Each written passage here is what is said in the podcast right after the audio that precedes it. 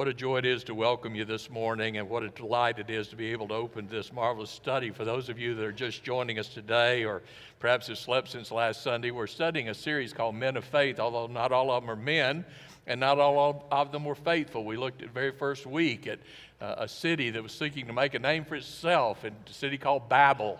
And their faith was not in God. Their faith was in faith, that we believe in us. And there are a lot of people today, athletes and businessmen, say, just got to have faith. Well, it doesn't mean faith in God. It means a self-promoted, self-focused, self-absorbing faith. That's not biblical. That's not the biblical faith. And then we looked at different characters. We've looked at Samson, who had great abilities but wasted his faith. We looked at Abraham, a man of faith who shaped a nation, formed a nation. We looked at Moses, a man taken out of the water that would give it the very laws that would become a nation of Israel's, the nation of Israel's laws, but also shape nations, because our own laws, though today we live in a secular environment that's seeking to divorce itself from God, we cannot deny our foundations. The truth is we were founded on the laws of God, including the Ten Commandments that came down from Sinai 3,400 years ago. This morning we're going to talk about a person that you'd say, I just find that hard to believe. And if you don't find it hard to believe, you're numb. Because we're going to talk today about a lady who's I'll just drop the bomb right here. She's a prostitute. She wasn't sort of a prostitute. She wasn't a weekend prostitute. She was a prostitute. Scripture doesn't hide that. 5 times in Scriptures, the 5 different verses make clear Rahab the prostitute. Now, you can read books that try to clean that up and say, well, she's really an innkeeper. She provided extra services in her inn. She was a lady of the night. She was a person that was selling her body. And today we've tried to even make that sound more euphemistic. She was a person who was an escort. She was a lady who simply was in the sex trade or sex traffic. She was a harlot. Some of you in this room and some in the second hour will say, Pastor, I just don't think I'm good enough to be a Christian. Well, today I ought to encourage your heart. Some of you say, well, I just messed up so bad, I don't think God could ever forgive me. Well, boy, today ought to be a real encouragement to your heart. I want you to hear me. There's no pit no pit you're in that's too deep for God to reach down with His grace and pull you out. And there's no sin you've committed that's so great that God's sacrifice through Christ on the cross cannot wash you whiter than snow. That's the gospel. And so today, as you listen to this lady, some of you in this room may say, well, Brother Nick, you don't know what I've done. No, and I'm glad. Because I don't need to. I'm not your judge. I'm a pilgrim like you. But the truth is, God knows what you've done. And you know what He said? I will not cast out any who come unto me. All who come unto me, I will in no wise cast out. So I want to give the invitation this morning to start. I believe there's some in this room that are going to find freedom from guilt, freedom from past seasons of your life, and genuine freedom today in the marvelous story of an Old Testament character. If you have your Bible, I invite you to open the book of Joshua. Joshua chapter 2. Now, Moses has just died. Joshua has become the commander and leader of these people who've been wandering 40 years in the wilderness. Joshua is now about to take the leadership role, and he was terrified 4 times. In Joshua chapter 1, God says, be strong and of good courage. Why do you just keep saying it? Because he wasn't strong and of good courage. He was terrified. God, I've seen these people 40 years. I saw the grief Moses had with them. I don't know that I want this job. God said, be strong and of good courage. I'll be with you. Joshua was a good general, and as they were on one side of the Jordan getting ready to cross over, he said, I'm going to do what Moses did years ago at the command of God. He sent 10 spies in the land. I'm going to send 2. But this is a different kind of spying. I'm not asking you to go in and see how good the land is. I want you to go in and do reconnaissance. Joshua's a general. He's got armed men now, and he's getting ready to march in and take the land. And although it's obvious God's going to give it to them, he says, but that doesn't mean there may not need to be preparation for some degree of struggle. And so he sent in 2 spies, as you remember, to get ready to do some reconnaissance. And we're going to read Joshua chapter 2 and a little bit Joshua 6, and then just look at 2 or 3 principles about the key character. Here we go, Joshua chapter 2, beginning in verse 1. Joshua, son of Nun, secretly sent 2 men. Now, I want you to remember that word secretly, because they're not as covert as you think. The son of Nun sent 2 men as spies from Acacia Grove, saying, go and scout the land, especially Jericho. So they left. They came to the house of a woman, a prostitute named Rahab, and they stayed there. Now notice it doesn't say they stayed there to be entertained by her business venture. The word stayed here is the same word used as entered into her house. They were not there for a night of pleasure. Don't make this sensual. Remember, a harlot's house had lots of men coming and going. So two more coming and going should not have been obvious, and we're going to find out in a minute because location of her house, it was easily accessible, very likely near enough to the gate that you wouldn't have to look far to find it. So they immediately came in, saw the house of a prostitute named Rahab, and they stayed there.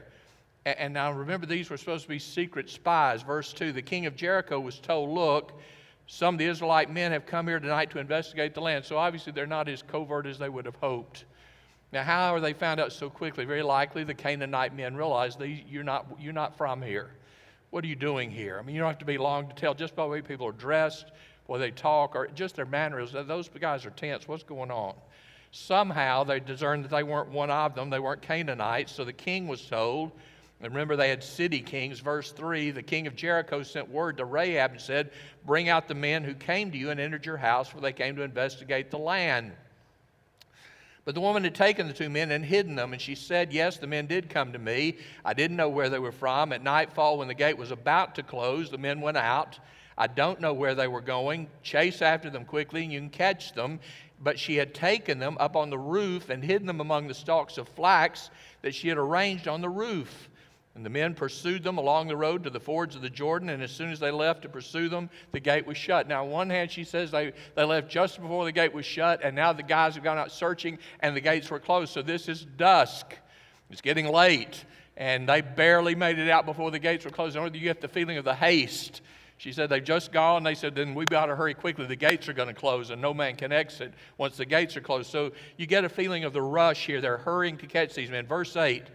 Before the men fell asleep, meaning the spies, before they fell asleep up on the roof, she went up on the roof and she said to them, I know the Lord, and that's all caps, L-O-R-D is in all caps, that's the word I am. I know the one who said his name to Moses is I am. I know the Lord, the I am God, has given you this land. Now look at this, the dread of you has fallen on us. Everyone who lives in this land is panicking because of you. We've heard how the Lord dried up the waters of the Red Sea. How recent was that? 40 years. How recent is your testimony of what God did in your life? If we start around with a microphone today, would yours be as recent as when I was 8, I trusted Christ? That's too long.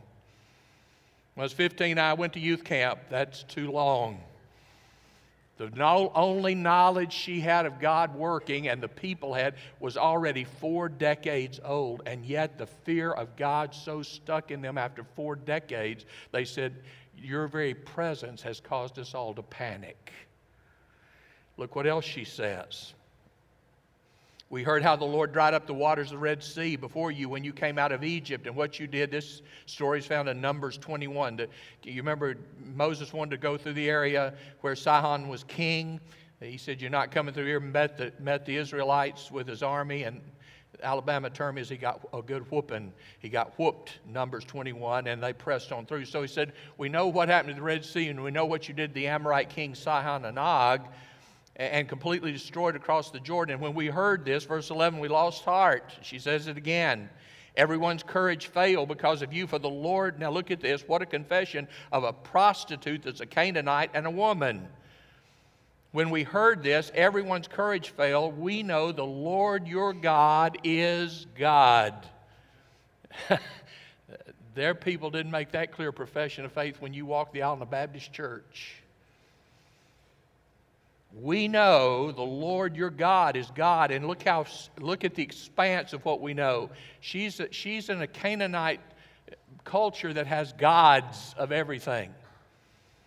She said, but there's one God. Your God is God, and he's God in heaven above, and he's God on earth below. He's not one of the gods. He is capital G, God. Now please swear to me, Rahab said, please swear to me by the Lord, the I am God, that you will show kindness to my family because I showed kindness to you. Give me a sure sign you'll spare the lives of my father, mother, brothers, sisters, and all who belong to them and save us from death. And the men answered, we will give our lives for yours.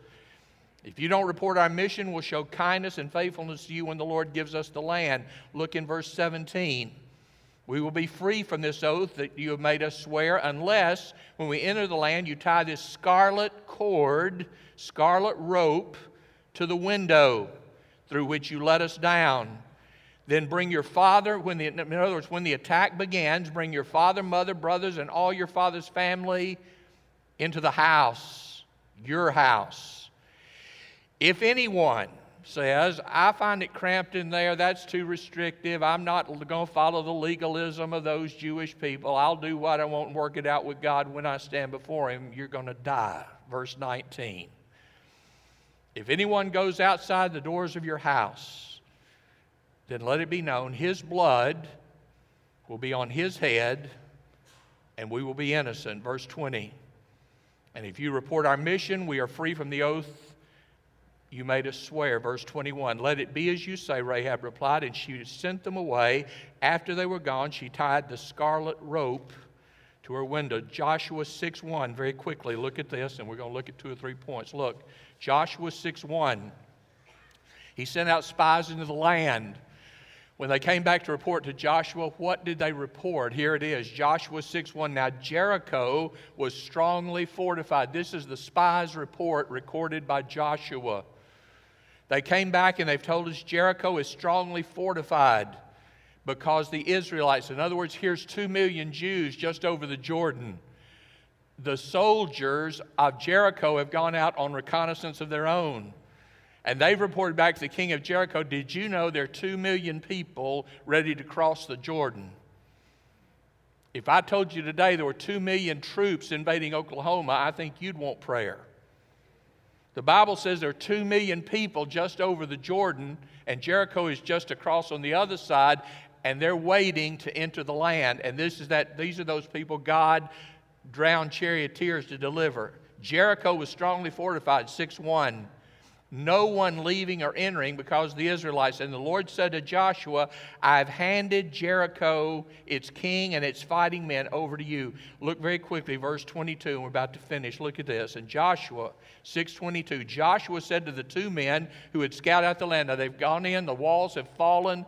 If you're a new Christian, new to church, they marched around the city 7 days, once a day, and on the 7th day marched around 7 times. And when Joshua gave the command, they shouted, and the walls crumbled. Highly fortified city. The walls crumbled. The walls crumbled. It's that adage, this battle is not ours, it's the Lord's. Not by might nor by power, but by my spirit. So here's what it says. Joshua, after the walls fall, Joshua said to the 2 men, the same 2 had scouted the land, go to that prostitute's house. Bring the woman out of there and all who are with her, just as you promised. So the young men who had scouted went in and brought out Rahab and her father, mother, brothers, and all who belonged to her. And they brought her out with her family and settled them outside the camp. Now that's not a retribution. It means, keep in mind, these are enemy people still. Yes, they delivered our spies, and yes, they gave us good information, but maybe they're double agents. I mean, we don't know who they are. So far, we've kept our promise. You didn't die. But that may be conditional. You try to do us harm now, we're going to keep you outside the camp and watch you. So the initial place they stayed is outside the camp for protection. Verse 24.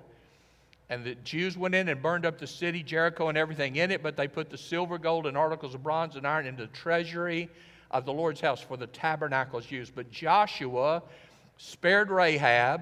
After all this was done, they've watched him a while, they know her. He spared her, the prostitute, there it is again. He spared her father's household. He spared all who belonged to her because she hid the men Joshua had to spy on Jericho. And guess what? She moved in. Now she lives in Israel to this very day. What does that tell people who have had a sinful past? You're not outside forever. Because once you say, Jesus, I beg you to forgive me and cleanse me by the blood of the cross, I want to enter in. He says, then you shall dwell in the house of the Lord. How long? Forever. Praise God. Well, look real quickly, and I've got to hasten because we could be here a while, but I want to get you all up by 12:30 if it kills me. Here's what it says. First of all, Rahab's past. Rahab's past. This woman, we don't know a lot about. I don't know her family. I don't know her lineage. I don't know what caused her to be a harlot. In her culture, just being a woman made her second class. Women back in the days of Old Testament, you were bartered like a cow or a donkey or a camel. You were not allowed to do much other than cook and provide for a household and have babies. That was it. You really had no voice. This woman was not only a woman, but she was even lower on the rung than that. She sold her body. Now, just to give you an idea of Jewish theology, they didn't like prostitutes. In fact, you remember Jesus was caught one time where it's in the temple court, and they brought a prostitute to him and said, this woman was caught in the act of adultery. She ought to die. That's how much they thought of somebody who sold their body, somebody who was promiscuous, somebody who was an adulteress. And so we know that the penalty was death, but even in Jewish theology, they believed a tax collector was behind a prostitute. In other words, if a prostitute and tax collector stood before God to go into heaven, God had said to let the tax collector in, prostitute in, but not that tax collector. So y'all work for the IRS, just keep that in mind. But here's what it says. Her religion was to honor Canaanite gods, of which there were many, and I don't have time to go through all of them, but you've heard of these. Asherah was a female goddess, lady of the sea. She was also the mother of 70 gods. Astarte was the goddess of love and fertility. Baal was the god of rain and nature. Why is that important? What did Elijah on the mountain? He said, Baal, why don't you call on Baal to send lightning? That's his strength.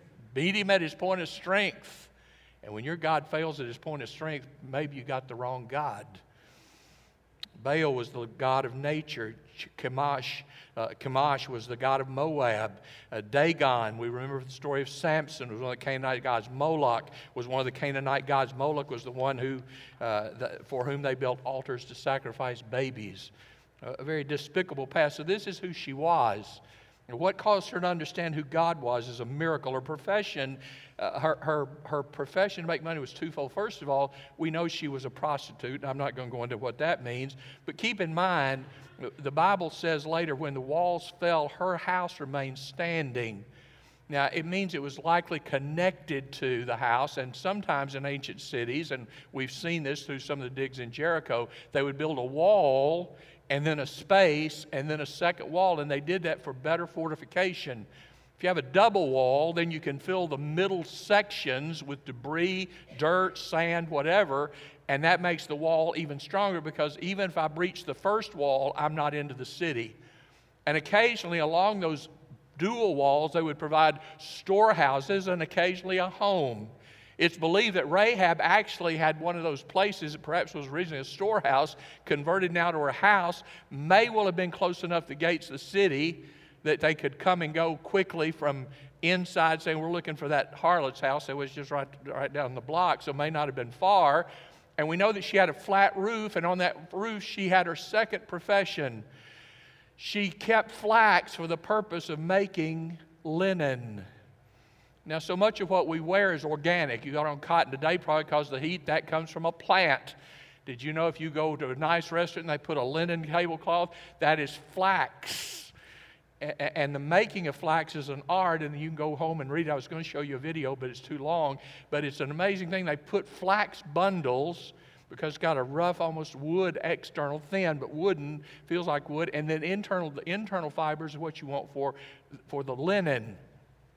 But it's gross, because what they do is they put the flax bundles in stagnant water for several days to allow the deterioration of bacteria to destroy the external harder part and break up the fibers of the flax that they want. And the real smell of that stagnant water is putrid. So think about the fact she's going to take these men up on her roof where there's stacks of rotting flax, still wet from stagnant water, and say, get under there and you'll be safe. I guess so. Nobody's going to crawl in there to say, anybody in here? And when they came out, they smelt like Lazarus. They stinketh, and stanketh. They were not in good shape. So the Bible says, here's this woman, and we don't know a lot about her, but we know what she did. She made flax and probably did well, and she sold her body and probably did well. Her house was easily seen, may have been large in the wall, and certainly had all the advertisements that this is a place for men. Her present was she was at least aware there's a God in Israel. Isn't that amazing? There was a day when people would say of America, that's a Christian nation. That day's past. There's a day when people say, if you can just get to America, you can have religious freedom. That's right now being eroded. There was a day when people say, you know, America stands for all the things that are right. Today we stand for our two leading products are pornography and whiskey. And we're real quickly catching up on drugs. Did you feel dizzy when you fell so fast, America? Did it hurt when you hit the pavement? Here's a woman who lived in an immoral country, and she said, there sure is a God in Israel. Was Israel perfect? No, they'd fussed and cussed and complained for 40 years. But she said, you've got a God that's unlike any of these pagan gods we serve. We've never had a God open an ocean for us. We've never had God feed us for 40 years. We've never had a God where a bunch of slaves could go out and do battle and whip trained armies of two kings. Did you feel the dizziness when you fell from the wall, America? What she knew about God was past tense. She said, I knew 40 years ago he parted the sea. I knew he dealt with two Amorite kings. But I know one thing. Now, keep in mind, we say today so often, what you need, preachers, is to preach affirmation. Just help the people when they come in to laugh, and they need to leave feeling good because they're under someone. Just affirm them. Listen, when I go to a doctor and he's ugly to me, I don't like it, but I know he's doing it for my good. Some of you know what it's like to sit in the room and he uses that C word, you have cancer. Did you like that report? No. Were you grateful he was wise enough to find it and tell you? Yeah. Did you ever go to a doctor and he says, you know, you have major blood pressure problems?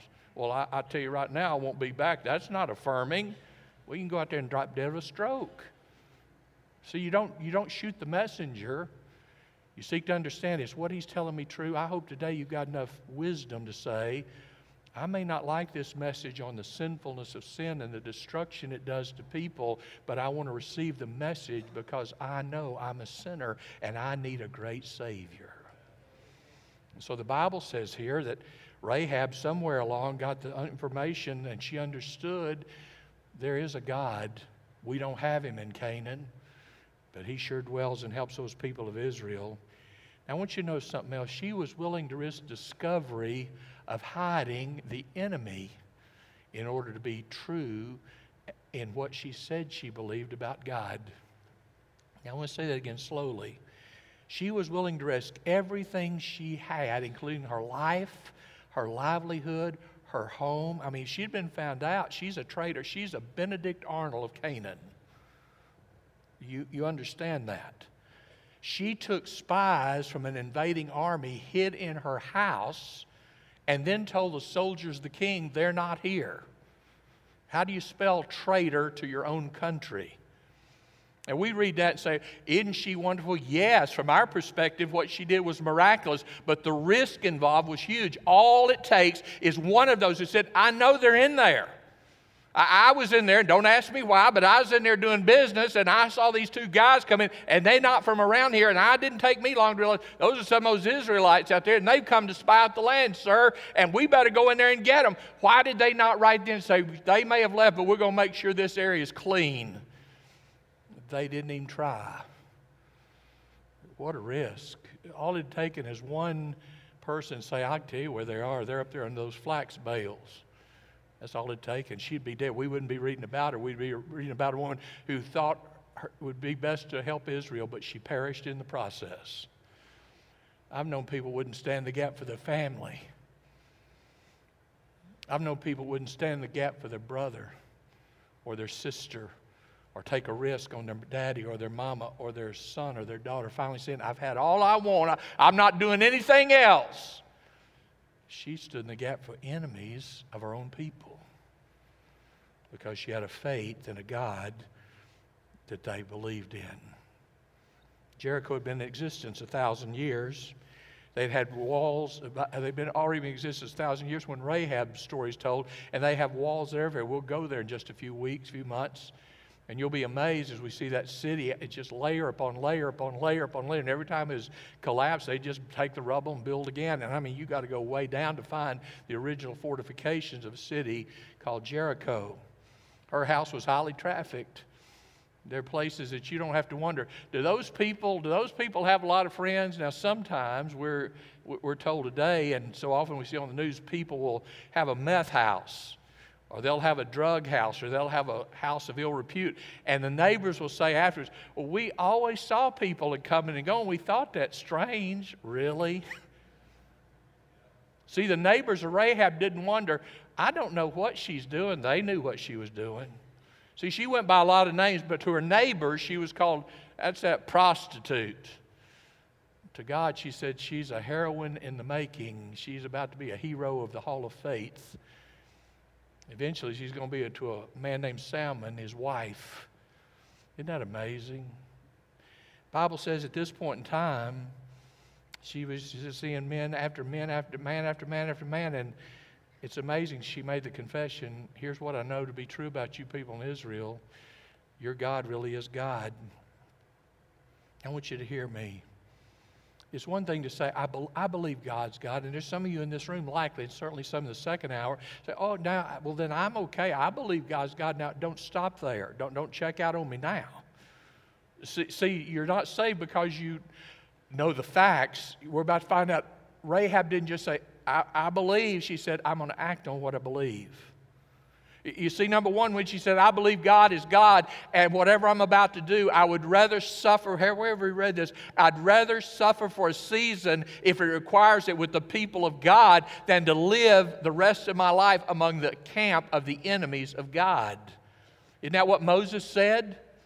Isn't that what Abraham said when he got up at 75 and left Ur of the Chaldees? Isn't that what every great man of faith and woman of faith said? I will not stay here. I've decided to follow Jesus. I will not turn back. Rahab said, I don't just believe in God. My life is about to demonstrate what my heart says. You understand what you do is the indication of what you really believe. What you do is verification for what you profess. And when you do nothing, then what you say has no bearing. Why? Even James said, faith without works is anemic, right? Faith without works needs a little vitamin B12, right? No, faith without works is what? Dead. There's tons of people that say, oh, I'm okay. I asked Jesus to forgive my sins when I was 9. What have you done about it? Nothing. I'm okay. I prayed the prayer at camp when I was 15. And what have you done about it? Nothing. The truth is, had Rahab only said, I believe the God of Israel is God, we wouldn't be reading about her. He gave us that snapshot to give us rationale for understanding what she's about to do. The Bible says, I believe your God's God. And to show you, I'm going to hide you from destruction so you can go back and give your intelligence report to General Joshua. And the Bible says when she did that, she was saying, not only will I hide you, I'm going to get you to safety. I'm going to lower you down over the wall. Now, that's how we know her house was by the wall. Why? A woman going out with 2 men in a rope to climb up somebody else's stairway to get to the wall and let somebody down is going to be pretty obvious. Her house was connected to the wall. Why? They won't even know you've slipped out. They're all in there. And if it's a double wall, they're inside the front wall. We're going to be out behind the back wall, and we're going to get you out of here. Do you know how much courage it takes to hide somebody? Have you ever read anything about World War II and people who tried to hide Jews in Germany? Was that accepted? No problem. Nobody's going to, well, all you're doing is hiding them. We're not going to hold you guilty. You ever read of people who hid Jews? See, it takes a lot of backbone to stand against your people and your government when your government and your people have left God.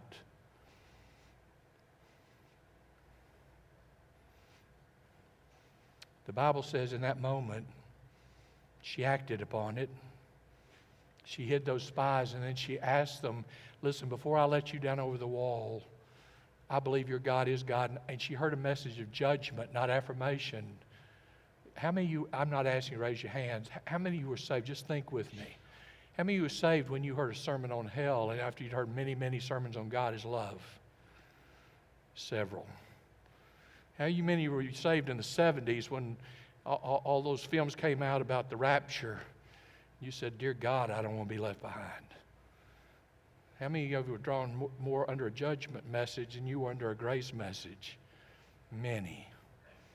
Her message wasn't one of affirmation. Her message was, our God is about to destroy this place. You better declare. And she said, as for me and my house, as for me and my house, isn't that the declaration, Joshua? As for me and my house, what? We're going to serve the Lord. This was a Canaanite woman. No, a Canaanite woman who's a prostitute. No, a Canaanite prostitute who had a plethora of gods in the Canaanite culture and still said, I've decided to follow the God of Israel. Some people have a hard time saying, how could she be saved? She didn't understand any theology. She didn't have any background in Israel history. She didn't know enough about God. How can you say she was saved when she said, the Lord your God is God. I will deliver you because I believe in him. That was her profession of her declaration of faith. We've changed what we sing, and it's just the culture. It's not our church. This generation is changing what they sing, but I'm among my people. We're all old. Can we just say amen? Yeah, we can. For those of y'all not, you will be, so just agree with that statement. You're on your journey, and one day you're going to look like this. I'm so sorry, but that's true. But having grown up in the Baptist church, we never sang the third verse, but we did sing hymns. Maybe you remember this one, because when you think of Rahab, you want to say, now wait a minute, can she really be in the hall of faith? You remember this hymn? Oh, perfect redemption, the purchase of blood, to every believer, the promise of God. Listen, the vilest offender who truly believes, that moment from Jesus a pardon receives. Could I have a testimony? Anybody here have a whole season in your life that was away from God? Don't raise your hand. I don't want you to raise your hand, but just think, anybody here go through a season where you loved a bottle of beer or alcohol more than you love God? Anybody here get hooked on a drug, and for a season you were sucked under the slavery of a drug, and you had more devotion to getting that next hit than you had to serving God? Anybody here? Anybody here in your younger life or maybe middle life, you were in a relationship, you knew it was wrong, but you convinced yourself, I just can't quit. I just love him. I love her. And you were just like Rahab. You just sleeping with somebody you had no business being with. Anybody here a Rahab or a Ray? See, it's real easy for us to say, I just don't know. I don't know I can believe that. Well, then you've not been saved yourself. Because if you've been saved, you'd say, Rahab, move over. Let me tell you my story. Let me tell you what God did for me. She hid the spies and agreed to help them to safety. She put herself at risk and her family to help them. What was her future? What if Rahab had, once they left, she said, you know, I got so busy. Those spies were here just the other day. I know there's something they told me to do, but for the life of me, I can't remember what that was. Would she have been spared? What if she said, you know, John Brown, I've looked there. I don't have a single piece of scarlet rope in here. I don't know. They'll just have to take it by faith. That God knows my heart. I'm not hanging it out there. I don't have one. Would she have been saved? You know, I know what they said, but they're men, and you know God has a bigger vision, and he's going to save those he wants to. It's really not up to us. It's up to him. And I don't have to obey. God, you know my confession. Would she have been saved? The Bible says that even the men said, woman, if we don't see that scarlet thread, now you don't have to overplay that. Why a scarlet thread? Because in battle, bright colors will still show. But in theology, the bright color was not a blue. It was not a green. It was not a white flag of surrender. It was the red crimson color of blood that 2,000 years ago was shed on Calvary, and 3,400 years ago was the blood on the doorpost and lintel of a house in Egypt that set all who were in the house under the covering of the blood. It set them free. Now, just 40 years later, in the first pagan encounter, now there's a woman that says, I want to be counted among the people of God. And the Bible says, when we see the red, when we see the crimson, when we see the scarlet cord, when we see the scarlet rope, you will be saved. Now hear me. Some of you in this room have never hung. You've never hung the banner. Oh, it's not that you don't believe in your mind. I believe Jesus, the Son of God, and He could save anybody who wants to. I didn't ask you what you believe. Satan knows that to be true. That's no confession. That's an intellectual assessment. See, some of you are going to miss heaven because you say, I just don't think you have to do that. Well, you know, God didn't ask for your opinion. As humbling as that's going to be, He called for our obedience. And the Bible says if you believe in your heart, confession is really optional. Right? If so, you got a bad Bible. The Bible says, if you don't confess me before men, I'm not going to confess you when it counts before my Father in heaven. Some of you in this room have never. Well, now, Brother Nick, I don't think at my age I have to. No, you don't have to, but you don't have to hear God say, enter in. See, if this dear lady gotten so busy, she said, I forgot to hang that rope. I meant to, John Brown, spies, I meant to hang it. Please don't let me perish. Wonder what it sounded like the day when the tables of water opened and the heavens opened with rain, and all those that laughed at that dumb ox named Noah that for 120 years had built a boat, and then the water started coming up their knees and their thighs and their waist and to their chest, and their babies were crying, Mama, Mama, and they're crying, open the door, open the door. Who closed the door? No kidding. Do you have to do what God said? I mean, really, do you have to do what God said only if you want to be saved? Well, I don't think that's fair. I didn't make the rules. I'm just the pizza delivery boy.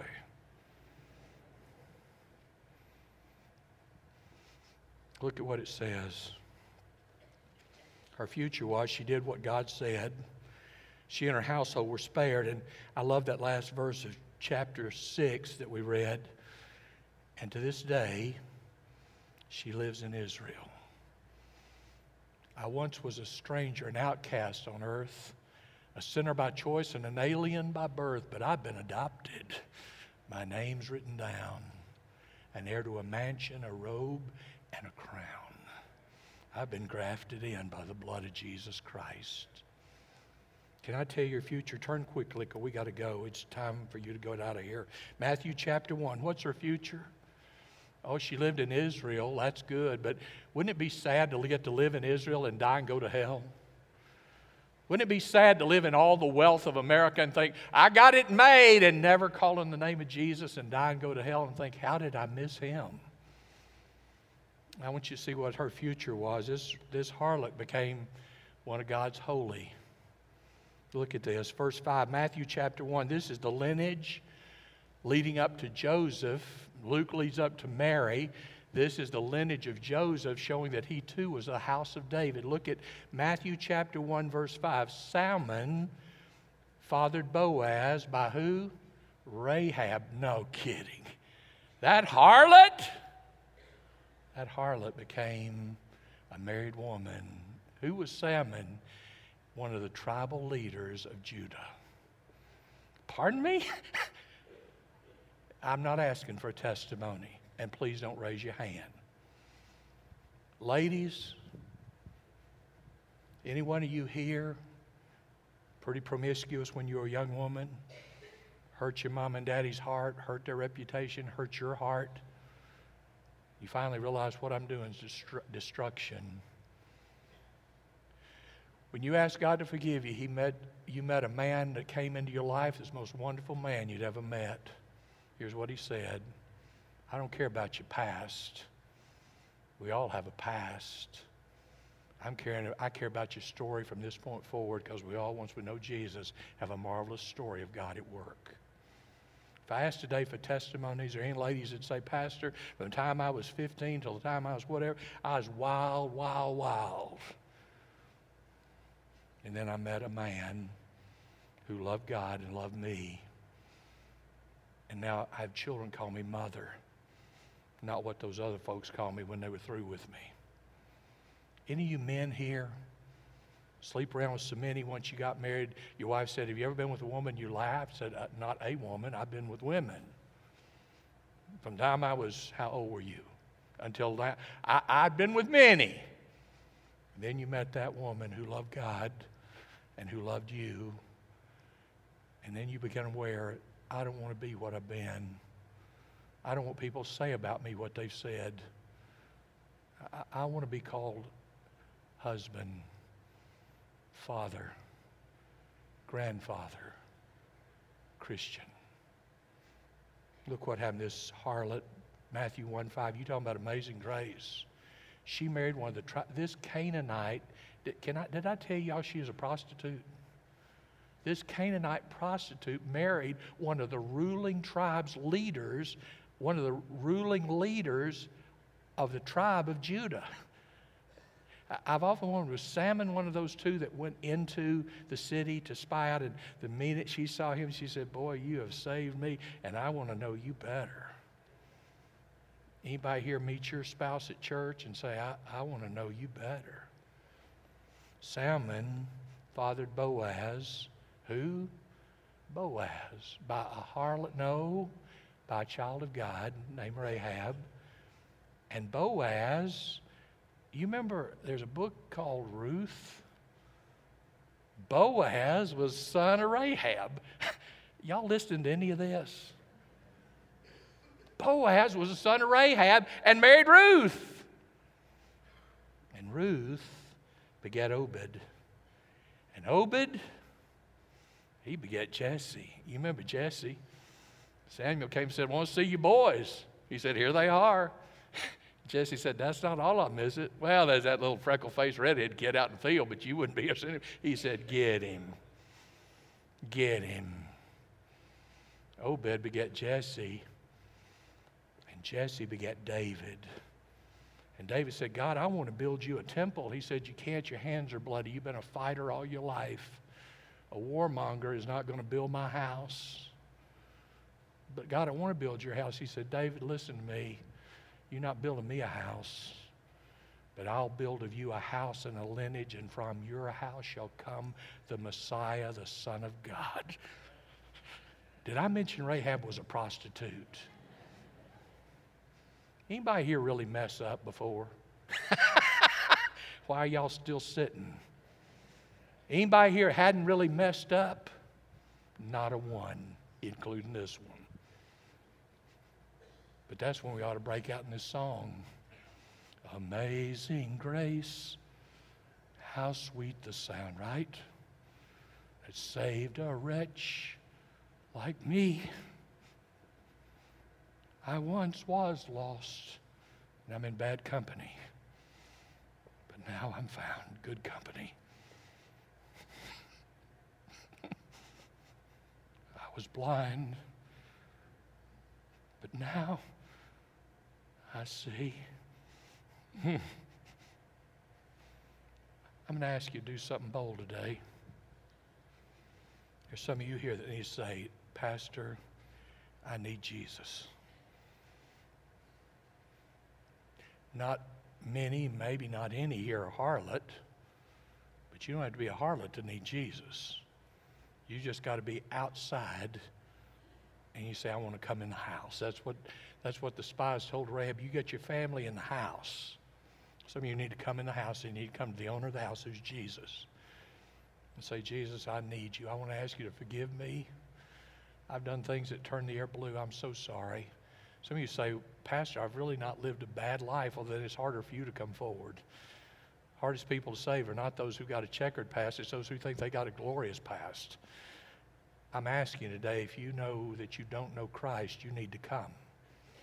the self-righteous, the good folks, and those who say, I have absolutely no reason that he should accept me. You know what? The ground's level at the foot of the cross. So in a minute, we're going to sing a song. And I'm going to ask you, some of you, to come into the salvation of Jesus Christ by faith. Others of you may need to come for other decisions, and so you do that. But we ought today just to take a moment and pray for everybody that's outside the walls, outside the promises, outside the richness of knowing Jesus. Some are in this room. And pray that today God would bring them in. If that's you, right here is a place reserved with your name on it. Don't delay. Stand with me. Father, in this room today, we've walked on holy ground because it's awesome to think that you would take a person who's not a Jew, and that day, the people of God, the chosen of God, that you're going to do great things. She was not in that number. Her background was not even one of holiness. She was a Canaanite. She was not a man to show her strength. She was a woman who was already treated as though she were second class in her culture. She knew about gods because she had many in her culture. But somehow when she heard 40 years before there was a God who delivered these group of slaves named Israel, she said, no, that's a God. That's the one I want to know. That's him. And because of her faith, she had the opportunity when two men came into her house not to ply her trade, but to tell her about that God that you fear is now knocking on the door with his people. And she said, please count me among your God's people and your people. And you saved her. In the New Testament, you put her in tall cotton with men like Abraham and Isaac and Jacob and Noah and Moses and Rahab. There are people in the room today just need to be free. Some are Christians and they beat themselves up with guilt. Bring them today to be delivered from guilt. Some would say, I used to serve pastor, but I've fallen away. Please come home. Please.